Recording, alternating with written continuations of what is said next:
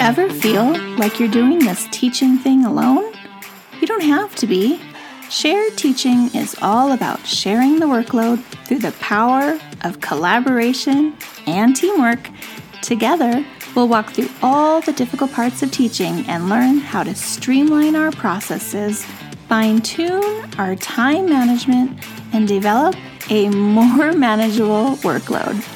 If that sounds like a dream come true to you, then welcome to the Shared Teaching Podcast. Let's share in the teaching to make those dreams a reality. Now, here's today's shared teaching. Welcome back to the Shared Teaching Podcast. I'm your host, Susan, and you are listening to episode number 74 Organizing Your Classroom with Systems That Will Work for You. I'm excited to bring this episode to you at the end of the school year because this is the time that I really sit and kind of reflect on what has worked well for me this school year and what I need to improve on. And a lot of times, things that I need to improve on is just my organization because as the school year goes and it gets busier, things that I've put into place that I thought would be a good system maybe just aren't working for me by the time I hit halfway through and I get busier. And I just kind of need a system that's going to work year round. So now is the great time to kind of set that up, think through it, and have something ready for when back to school starts. So, creating a working system is key to having an organized classroom year round. And the way you're going to do that is you're going to first start with decluttering. Now, if you are listening to this and it's the end of the school year, it is the perfect time to declutter, especially if you're moving classrooms or just if you have to put everything away and have it off the shelves. This is a great time to declutter as well because you can ha- pull everything out, dust, it gives you a great excuse. And I know I'm always going to find quite a few items that are incredibly dusty, maybe shoved in the back of a corner of the shelf, and that's going to tell me that I haven't used it all year because maybe I don't need it anymore. So let's give it a good home or decide if I really want to keep it or not. There's many areas in a classroom and many items even that can benefit from a good purging. You're going to start with your most used areas first and I find paper in my classroom to be the biggest culprit in helping keep my classroom looking messy. So I like to take time at the end of each day, or you could even pick a specific day throughout the week to go through any leftover worksheets.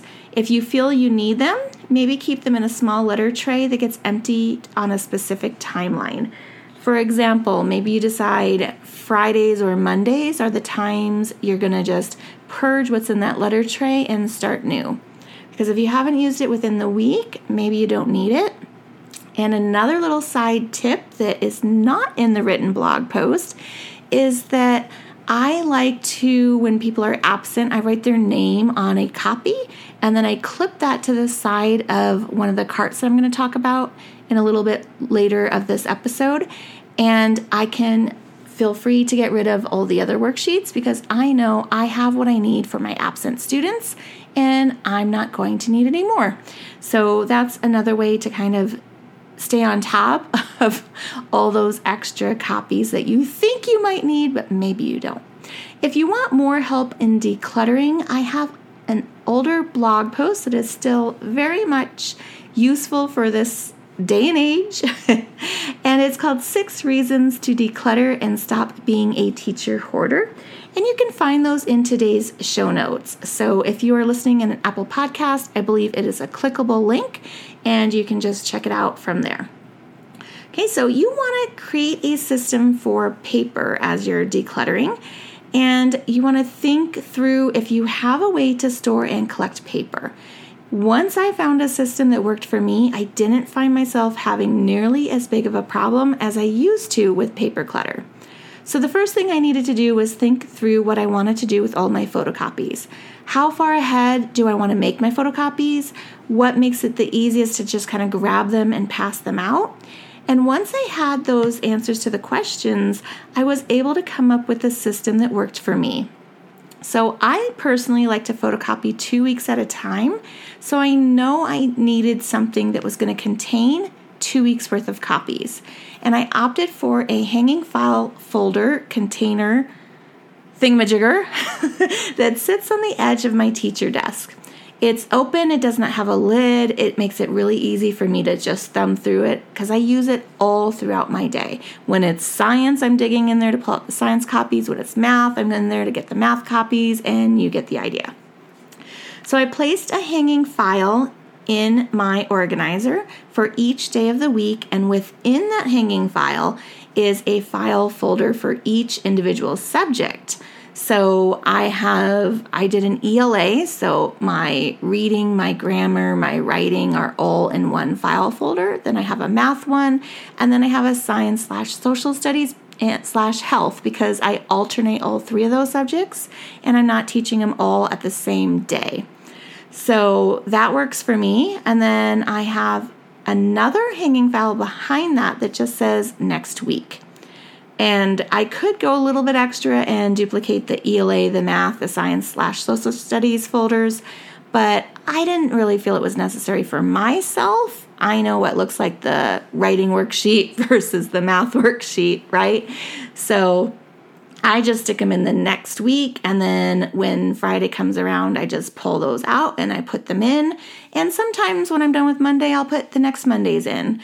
It just really depends. I also sometimes will put sticky notes on my second week's worth of files, especially or copies, especially if I've gone more than two weeks ahead. For example, if I prepped an entire science unit that might take us four or five weeks to get through, I put little sticky notes to myself and I'll put the date that I'm going to use those, and those all get stuck in the correct order in the next week's folder, even though it's not technically next week. But I know for myself that's just up and coming and I know where to find them.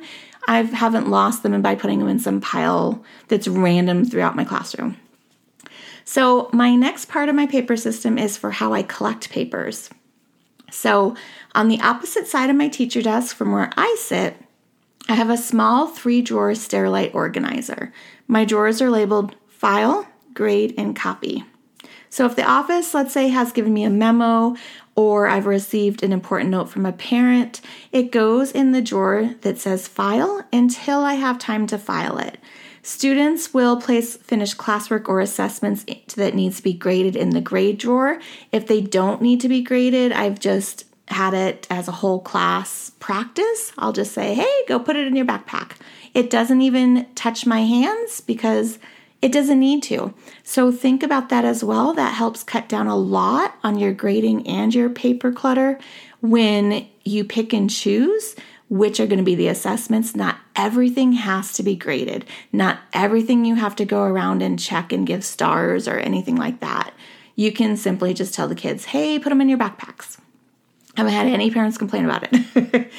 so I always say, put it in the grade file and kids will do that. And I placed it where they can access it because it's opposite my my desk. So I just point to it. They pull open the drawer. They stick it right in. So as I plan and find things I want to copy throughout the weeks, I put a master copy in the copy drawer and then I know when it's time to copy, I just pick everything up out of that copy drawer and take it with me to the copier. Okay, second step after decluttering is you're going to focus on your teacher area. So, organizing your classroom means tackling one of the most important areas, which is your teaching area. Just like with our paper system, we should think how we use this area. Do we stay in one general spot? Are we moving around? Because of the technology in my classroom, I'm kind of confined to the front of the classroom when I'm using the smartboard or the document camera, which is most likely all throughout the day. So, since I can't change that, I've learned to work with it by creating systems at the front of my classroom. So, first, I knew I needed to have my teaching manuals and my f- most frequently used read alouds in a spot that was easy to access. I found a long, low shelf on OfferUp. If you're not familiar with that, it's kind of like a Facebook marketplace where you can meet up with people to buy their used goods. And it provided the perfect storage for what I'm looking for, and it fits right underneath my interactive whiteboard. And it's just the right size for these nice sized tubs that I keep my books in. And I can kind of store those and store the frequently used ones in baskets on the top. And it just kind of tucks away underneath my whiteboard. So, the next thing I was thinking about is I wanted to store my most commonly used binders and supplies nearby. So, I like binder organization. I know not many people do. I'm not really a big fan of just file folders and papers and file folders, even though I said that's how I do my copies. I don't like it for things that I'm looking through to kind of formulate how I want to teach. So, in those instances, I put everything in plastic sleeves and stick them in a binder. And then I can easily flip through the plastic sleeves a lot faster than I can flip through a file folder full of papers to find what I'm looking for. Now, as technology has gotten better and better, and my school uses Google Drive, I've gotten more used to just pulling up things digitally. So I really don't have a whole lot in my file cabinet, and I kind of stopped using the enormous amount of binders that I have had in the past. So, just a little side note. The other thing that I like to store is supplies. So I mentioned that. And I store my supplies. So I like to have my own pair of scissors, glue, markers, whatever I might need for modeling assignments in order to get the students to complete them. I keep them on a small table next to the document camera. Um, there is also a metal rolling cart. I'm sure you've seen these, they're very popular. They have a nice um, shelves around the sides, so it's built up a little bit so things don't slide right off of it. And I put extra supplies that the students might need. So, highlighters, dry erase markers, extra glue, those are on a middle shelf. So, the top shelf is my binders, the second shelf is great for the student supplies. And I like to put the bigger quantities of extra things like tissues, bottles of glue, crayon boxes, extra pencils stored underneath a cabinet in my um, of my sink that I have in the back of the classroom. So things that I'm going to need to access more frequently, like their glue sticks running out, I like to keep those on my cart because I don't really like the kids seeing that I have like 40 boxes of glue underneath my sink because then they'll all be wanting brand new boxes of crayons and glue. And I think I said 24 boxes of glue, but anyway, crayons. so I don't like kids seeing that I have that. I it's just kind of a weird thing that I have. So I tuck them underneath the sink and then I put the things that they might need to be um, traded out more frequently on my cart next to my whiteboard. Then I have a small table with my document camera that has a little container of markers. And underneath that table, I have another plastic drawer organizer, one of the taller ones that holds student folders and paper supplies, things like loose leaf notebook paper. I put in there, and then I can easily just pull out the drawer and grab the papers and pass them out as I need.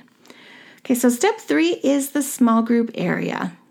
So now, the last two years I've taught, I have not had a kidney table for small groups.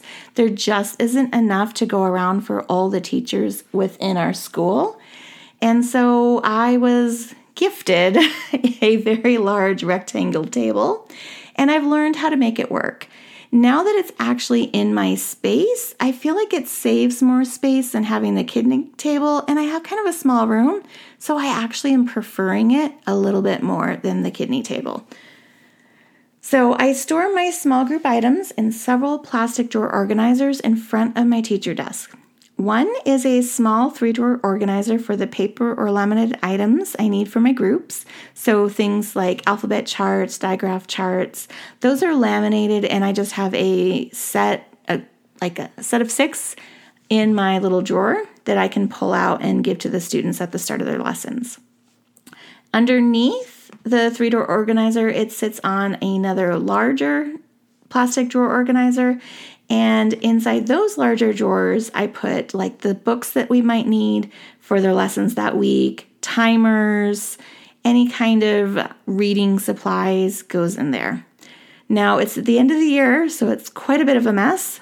And I also put my copies for my word study groups that go into these folders. So if I teach general education in the future, this is one area that I am going to come back and reorganize to work better. So, the great thing about organizing is there is never one correct way to create a system, but it will take some trial and error to find the right system for you. And if you're wondering, yes, I am moving to a different teaching job next year. I am currently a second grade teacher and I have been for quite a few years. But next year, I am very excited to be teaching the gifted education program. So I will be dealing with third through fifth grade students and just doing some enrichment with them. So I'm very excited to, for that. And at the moment, I do not have plans to change this podcast away from my elementary focus because that is what I've spent so many years teaching. But I might just throw in a few episodes here and there about helping teach those higher students when you have so many low and middle students that are needing more attention than those high students um, are getting because they're generally the students that kind of do a good job, don't have any issues, and are quietly waiting for you to finish with the other students before you can get started. Okay, step four is the student area, and this is the last step in creating an organized classroom system. And again, you're going to want to have a clear thought as to how you want students to access and use materials throughout the year, and that's going to be key in having an organized system that works for you. So, start with how you want your students to store their materials. Do they have desks or tables? How will you support them to be organized? Are there items they won't need every day that can be kept on a shelf? When I taught overseas, my students had tables and no chair pockets. So all of their books and supplies were kept on shelves and organized by table groups. One person from each table was in charge of collecting items for their table. This eliminated that long line of students that are waiting for their items and the inevitable fights over things like pushing and stepping on shoes. So think through that as well. Do you want to have the whole class rushing over somewhere to pick up their supplies? Do you call them table by table? Are you going to have just like a table captain in charge of collecting the supplies for their table? Those are just some good things to think through that will help your classroom run a bit more smoothly. And also just thinking about how you are placing the supplies uh, and labeling them and organizing them so students can access them as they need or put them back where they need to go. Now, the last four years, I've had desks, and most items I have my students keep in their own desks, such as pencil boxes, math books, and whiteboards. Items we don't use as often or that can be easily destroyed are kept in a plastic book bin with their student number and it's on a shelf. So when they need the items, they grab them from the shelf the book bins store individual manipulatives such as beads for counting, tokens for phonics, Play Doh that they use during centers. I have some sight word Play Doh mats that they use, headphones, because those are ones that are easily destroyed if they are kept in their desk. Interactive notebooks and science notebooks that come from our curriculum are all in those book bins. So they hold quite a bit of things. Notice they don't hold any books, but I used to do Ziploc bags and had those kept in the students' desks.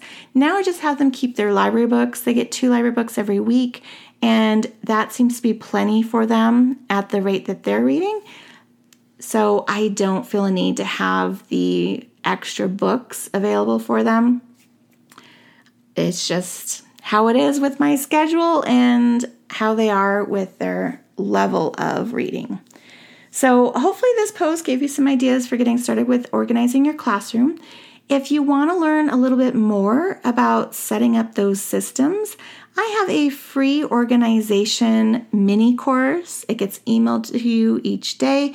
It's called Better Teacher Organization, and it's going to go more in depth into how to organize your paper, what kind of systems that I use, what kind of systems other people use, and it's a great thing to go and check out. So you can find that at sharedteaching.com forward slash courses, and it's the one right at top called Better Teacher Organization. So thank you so much for listening, and tune in next week for a brand new episode. Bye for now. If you've loved this show, then join me in sharing the teaching, hitting that subscribe button, and leaving us a review on iTunes so we can be found by more teachers like you who are ready to start sharing the workload. I hope you've enjoyed this episode. Find new episodes each week on sharedteaching.com. Thanks for listening to the Shared Teaching Podcast.